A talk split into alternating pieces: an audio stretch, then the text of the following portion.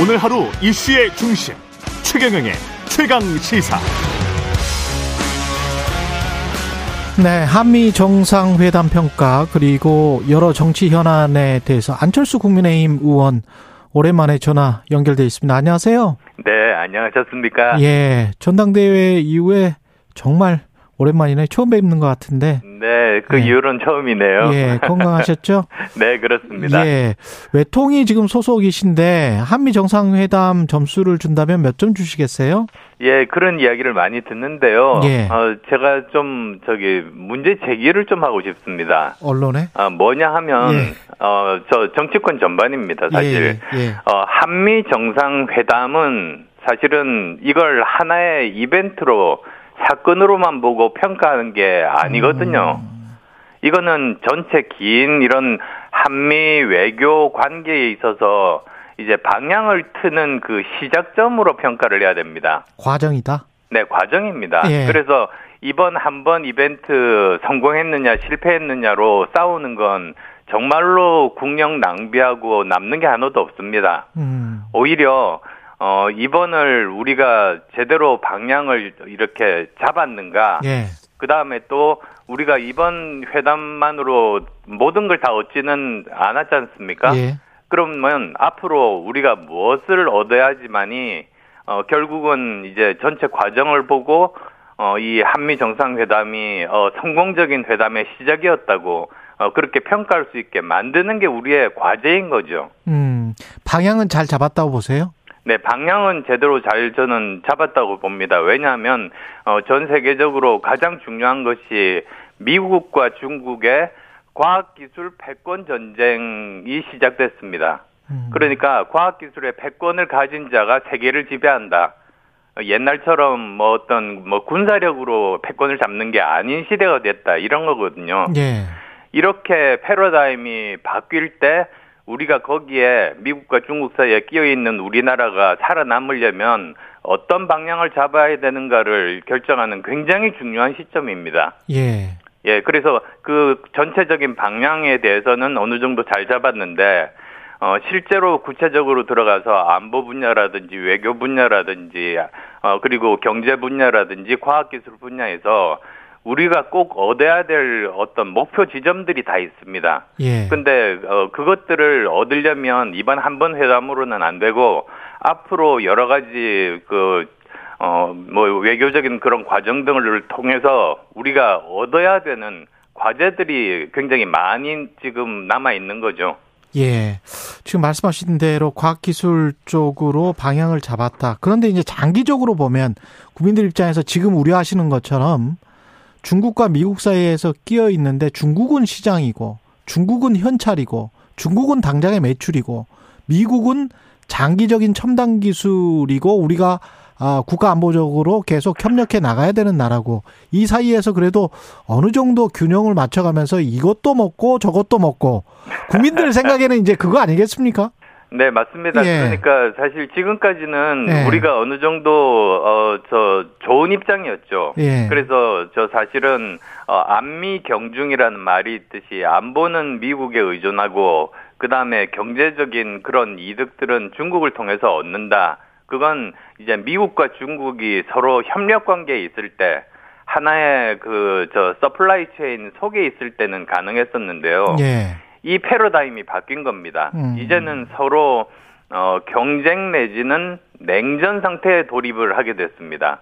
그렇게 되면 우리가 언제까지나 양쪽에 다 이득을 얻기보다는 어느 한쪽 편을 들어주는 수밖에 없거든요. 선택할 수밖에 없다. 네, 선택할 수밖에는 없는데, 근데 여기서 저꼭 어, 말씀드리고 싶은 것이 어, 동맹 간의 이익과 그 다음에 대한민국의 국익이 반드시 100% 일치하지가 않습니다. 그럼요. 예. 네, 그래서 어 여기서 뭐 물론 당연하게 그러면 우리 그 어, 대한민국의 국익을 극대화하면서도 어, 동맹의 이익과의 균형점을 맞추는 뭐 우리가 원하는 100%를 다 얻을 수는 없으니까요. 예. 그 지점을 찾는 게 이제 외교에서의 굉장히 중요한 점인 거죠. 그래서 이번 같은 경우에도 어 중국과 러시아를 지나치게 자극할 필요는 없는 거거든요. 음. 어, 그렇지만 또 한편으로는 어, 지금 상황에서 예전처럼 그렇게 양쪽 다 손을 잡는 모호한 태도를 어, 취하기는 힘든 그런 상황이다. 예. 예, 그래서 정말 그 정교한 외교적인 그런 부분들이 필요하다는 말씀드리겠습니다. 그럼 충분히 정교했습니까? 중국과 러시아를 지나치게 자극할 필요는 어, 없었던 것인데 네, 지나치게 자극한 측면이 그 한미 정상회담 전에 인터뷰랄지 이런 것들에 좀 나타나지 않았나요? 네 어떻게 보면 어 문재인 정권 때 예. 어, 사실 기억하시겠습니다. 문재인 정권 어, 거의 마지막에 그 바이든 대통령과 정상회담에서 중국에서 가장 그 민감하게 생각하는 대만 해협 문제 언급을 했거든요. 예. 어, 저는 사실 저도 굉장히 놀랐습니다만 어, 전체적으로는 그런 방향으로 갈 수밖에는 없는 것 같습니다. 근데 음. 그러면서도 어, 아주 좀 지나치게 자극을 하지 않는 쪽으로 어, 그런 쪽으로 가는 게 우리 국익에 도움이 되겠죠. 예. 그래서 윤석열 대통령의 대만 해협 발언은 어떻게 생각하세요? 아, 저, 그, 대만 해협 발언에 대해서는, 예. 어, 문재인 대통령이 하신 발언이고요. 예. 어, 이번 윤석열 대통령의 발언은 미국에서 말한 대로 이 무력에 의한 현상 그, 저, 변, 변화를 원하지 않는다는, 어, 그 표현을 미국 표현인데 그대로 썼죠. 예. 그래서 어떻게 보면 그, 어, 미국 쪽으로 한 발 더 다가간 그런 지금 스탠스 상황입니다. 예. 미국 쪽으로 한 발 더 다가섰다. 더 이상의 평가는 안 하실 것 같고요. 그 다음에 모든 걸 다 얻지는 못했다라고 아까 평가를 하셨는데, 예. 특히 정상회담 전에 안 의원님이 말씀하신 게 대통령이 사용 후 핵연료 재처리, 이 핵 추진 잠수함 최소한 이 두 가지는 얻어야 된다 이런 말씀을 하셨는데 핵 추진 잠수함은 어꽤 자주 오기로 한 것처럼 지금 들리고요. 사용 후 예. 핵연료 재처리는 거의 포기한 것처럼 보이는데 어떻게 보세요? 음, 아, 우선 안보 측면에서 제가 세 가지 말씀을 드렸습니다. 예. 어, 그러니까 그 나토식 핵 공유보다는 어, 한국형 핵 공유에 해당하는 어, 그런 것들을 우리가 얻었으면 좋겠다 이렇게 말씀을 드렸는데요. 예. 어, 이번에 우리가 안보 측면에서 얻은 것이라고 하면 그 NCG 그러니까 음. 뉴클리어 컨설팅 그룹을 만들자 예. 그리고 이것을 1년에 네 차례 정례화하자 이런 정도거든요. 그렇죠. 근데 사실 이것이 그 차관보급입니다. 예. 어 그래서 저 일부에서는 어 나토에는 그 비슷한 기구로 NPG라고 있습니다. 그렇죠. Nuclear 예. Planning Group인데요. 예. 그건 장관급입니다. 음. 그 다음에 또 다른 점이 어, 여기서는 어, 전략 계획을 수립할 때부터 미국과 함께 논의를 합니다. 예. 그러니까 그런 점에서 보면 어 저 뭐 일부 평가는 우리가 더 낫다고 하는 평가도 있습니다만 저는 그렇게 생각하지는 않습니다. 아. 오히려 나토의 MPG보다는 어 낮은 단계의 어 협력의 시작이라고 보는 건데요. 그래서 우리에게 주어진 과제라는 것이 예. 일단은 없던 이 중요한 이 지점을 만들었으니까 예. 이것을 어 나토의 MPG 최소한 나토의 MPG 수준으로 장관급으로 격상을 시키고 어 전략 계획 수립부터 함께 참여하는 어. 어 그 정도까지 올리는 게 우리의 과제고요. 예. 그다음 또 두 번째로는 조금 전에 말씀하셨습니다만 우리가 뭐 NPT 체제하고 원자력 협정 준수한다고 하지 않았습니까? 그렇죠. 그러면서 저 사실 그핵 재처리라든지 핵 추진 잠수함 문제에 대해서는 언급이 없었는데요. 예. 어 이것도 앞으로 남겨진 과제라고 봅니다. 아. 어 그래서 궁극적으로는 우리의 최종 목표가 어 사실 뭐 우리만 예외가 아닙니다. 예. 일본과 같은 수준의 핵 재처리를 받아내고 그다음에 아. 또 호주가 최근에 핵 추진 잠수함 어, 핵 탑재 잠수함이라기보다는 핵 추진 추진 잠수함. 잠수함입니다. 예. 예, 어, 그걸 받아낸 것처럼 우리도 이걸 받아내는 것을 목표로 삼고 음. 이제 그게 앞으로 우리한테 남겨진 정말 중요한 과제인 셈이죠. 호주처럼 그렇게 구매를 해야 된다 그런 말씀이세요? 아, 구매가 아니라 저 우리는 충분히 어 자체적으로 개발 가능합니다. 아.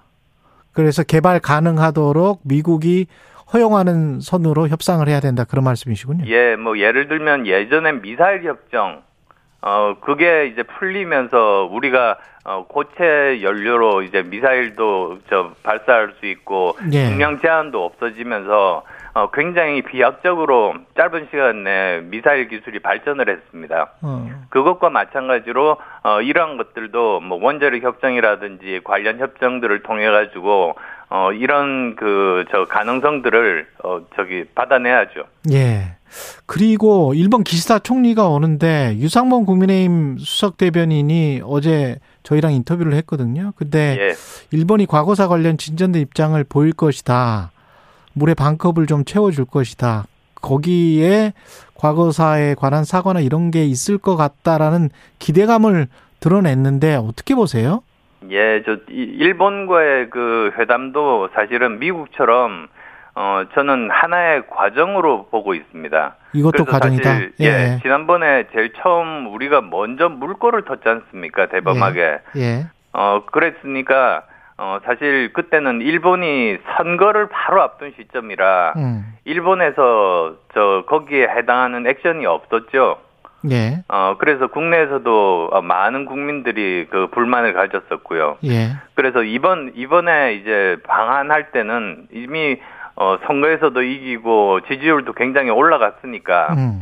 어 이번에야말로 역사 문제 한에서는 어 저 예전에 김대중 오부치 한일 파트너십 그 선언할 때 어 그 발언을 재확인을 하는 그런 정도의 어 수준을 기대를 하고 있고요. 예. 그 다음에 또 경제라든지 과학기술 등 이런 부분들에 대해서는 그 핵심 사업에서 그 협력 방안, 구체적인 협력 방안, 어, 저는 이런 것들이 어, 뭐 이번 그리고 또 어, 셔틀 외교니까는 자주 있지 않겠습니까? 예. 어, 그런 것들을 만들어 나가는 것도 어, 어떻게 보면 뭐 일본에 그냥 그 선의에 기대는 것이 아니라 우리가 적극적으로 나서서 그걸 얻어야 되는 과제를 우리가 갖고 있는 셈입니다.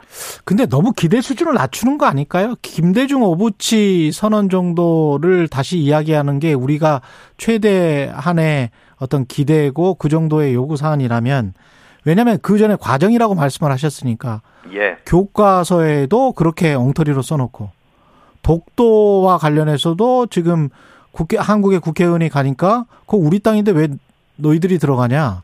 라는 말도 안 되는 주장을 하고 있는데 이 과정에서 일본이 보이는 행태는 동맹으로서 한미일 동맹이라고 하면 한일 동맹으로서의 어떤 그 품격 있는 자세를 보이고 있는 겁니까? 전혀 그렇지 않은 것 같은데요. 예, 예, 일단 정정하면 예. 한일은 동맹이 아닙니다. 한일은 동맹이 아니다. 예. 아니 저는 정부가 계속 그렇게 주장을 하고 있으니까 아니, 그 말씀을 그건 드렸는데. 사실입니다. 예. 미- 저기 미국과 한국은 동맹이지만 예.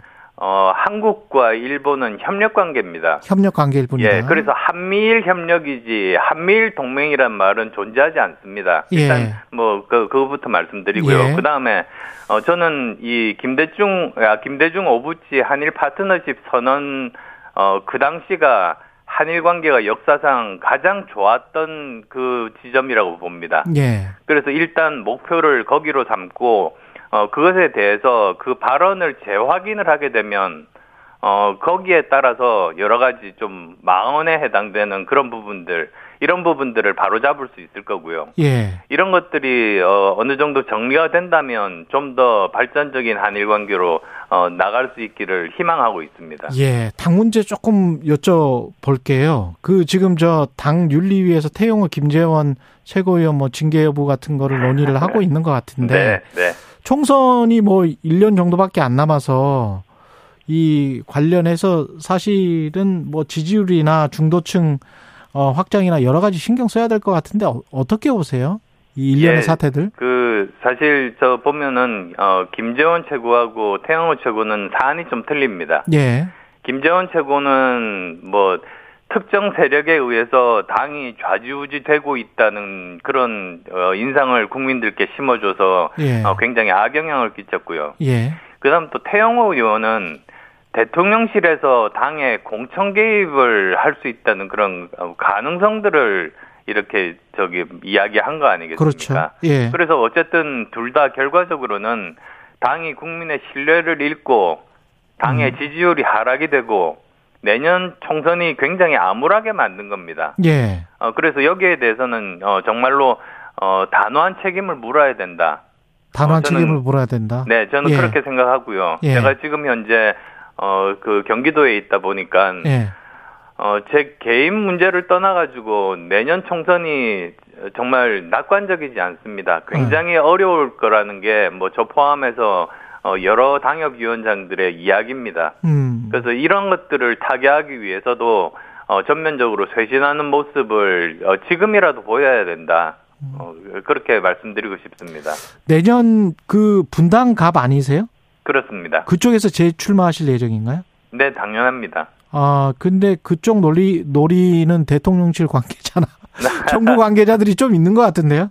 아, 뭐 그거는 뭐 제 고려 사항이 전혀 아닙니다. 고려 사항은 아니다. 네, 왜, 왜냐 하면 사실은 이게 저 정치인들의 논리보다 네. 오히려 정말 저 국민들을 위해서 봉사하는 게 정치인데 어, 저 주민들이 제일 중요하지 않습니까? 주민들이 제일 중요하다. 예. 근데 뭐 지금까지 예를 보더라도 2년 정도 이렇게 재보궐선거로 왔다가 그냥 떠난 사람은 없거든요. 음. 어, 항상 어, 그 정도가 되면 어, 계속 지속적으로 이제 봉사하는 게 어, 주민들이 바라는 것이기도 하고 그게 정치인의 의무기도 합니다. 주민들의 평가를 다시 받고 싶다. 네. 예. 그러니까 저 이 지역구를 함부로 옮기는 거는 절대로 안 된다는 게 제 생각입니다. 예.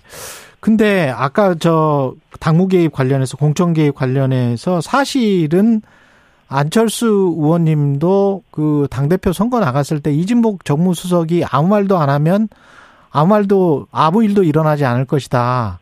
이런 이야기를 한 것도 당무 개입성이 아닌가요? 제가 그때 이야기했었죠, 사실. 예. 어, 그리고 제가 뭐 그럼에도 불구하고 어, 제가 크게 이렇게 반응을 하지 않았던 이유가 음. 저는 항상 그 당대표 출마를 할 때는 제가 당대표라고 생각하고 행동합니다. 음. 근데 어, 당원분들이 바로 직전 그 당대표에 대해서 어, 여러 가지로 그 상처가 많기 때문에 예. 또이 어, 새로운 당 대표가 어, 저 용산과 그렇게 갈등에 뭐 휩싸이는 것을 어, 정말로 걱정하고 우려한다는 걸 알기 때문에 제가 그 정도로 했습니다. 음. 어, 사실 뭐 그런 일이 있어서는 안 되죠. 음, 사실은 그런 일이 있어서는 안 되는데 아, 그리고 많이 참으신 저- 거네요. 그러면 그때. 네, 그렇습니다. 그리고 이것 자체가 어, 헌법 위반 아니겠습니까? 예. 실제로도 그 전에 박근혜 대통령께서 이것 때문에 대법원 실형 판결을 받았습니다. 그렇죠. 예. 어, 그래서 이 일은 있어서는 안 되고요.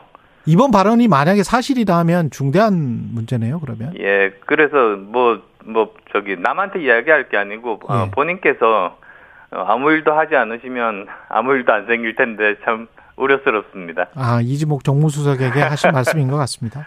그리고 저 금태섭 전 의원이 추진하는 제3 신당 관련해서는 어떻게 전망하세요?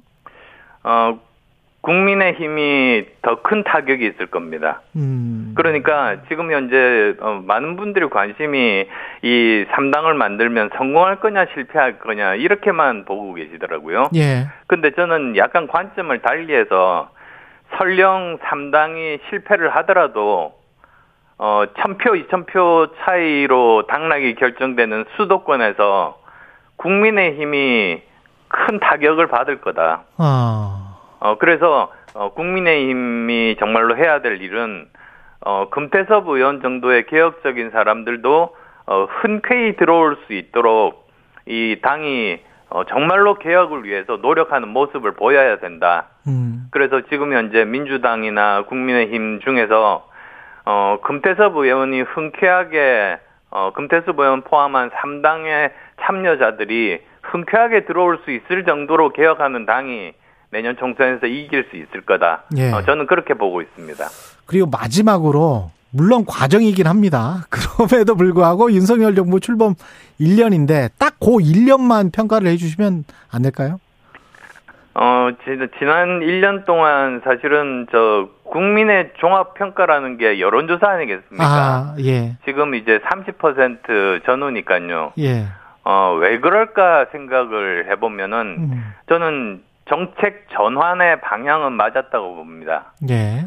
근데 이제 정책을 실행을 할때 음. 사실은 정치에서는 먼저 해야 될 일이 어 먼저 공감대를 얻고 우군을 확보하고 음. 어 그리고 또어그 정책을 발표를 해야지 그게 어 힘을 받거든요. 예. 그 다음에 또 보면은 어 그 대통령실 혼자서 다 하기가 좀 힘드니까 어. 어 민심과 그러니까 지역구 의원들로 구성된 당이 민심을 제일 잘 아니까 음. 이제 당을 적극적으로 활용해서 서로 상호 보완적으로 어 그렇게 일을 진행해 나가는 것이 민심에 맞는 정책을 어 이제 입안하는 그런 길이고 그래서 지지율을 올릴 수 있다. 저는 그런 생각이거든요. 알겠습니다. 어 그런 쪽에서 좀 부족하다 보니까 뭐 전체적으로 좀 거칠고 비민주적으로 보이는 것이 아닌가 어 그렇게 생각합니다. 알겠습니다. 여기까지 듣겠습니다. 안철수 국민의힘 의원이었습니다. 고맙습니다. 네, 감사합니다.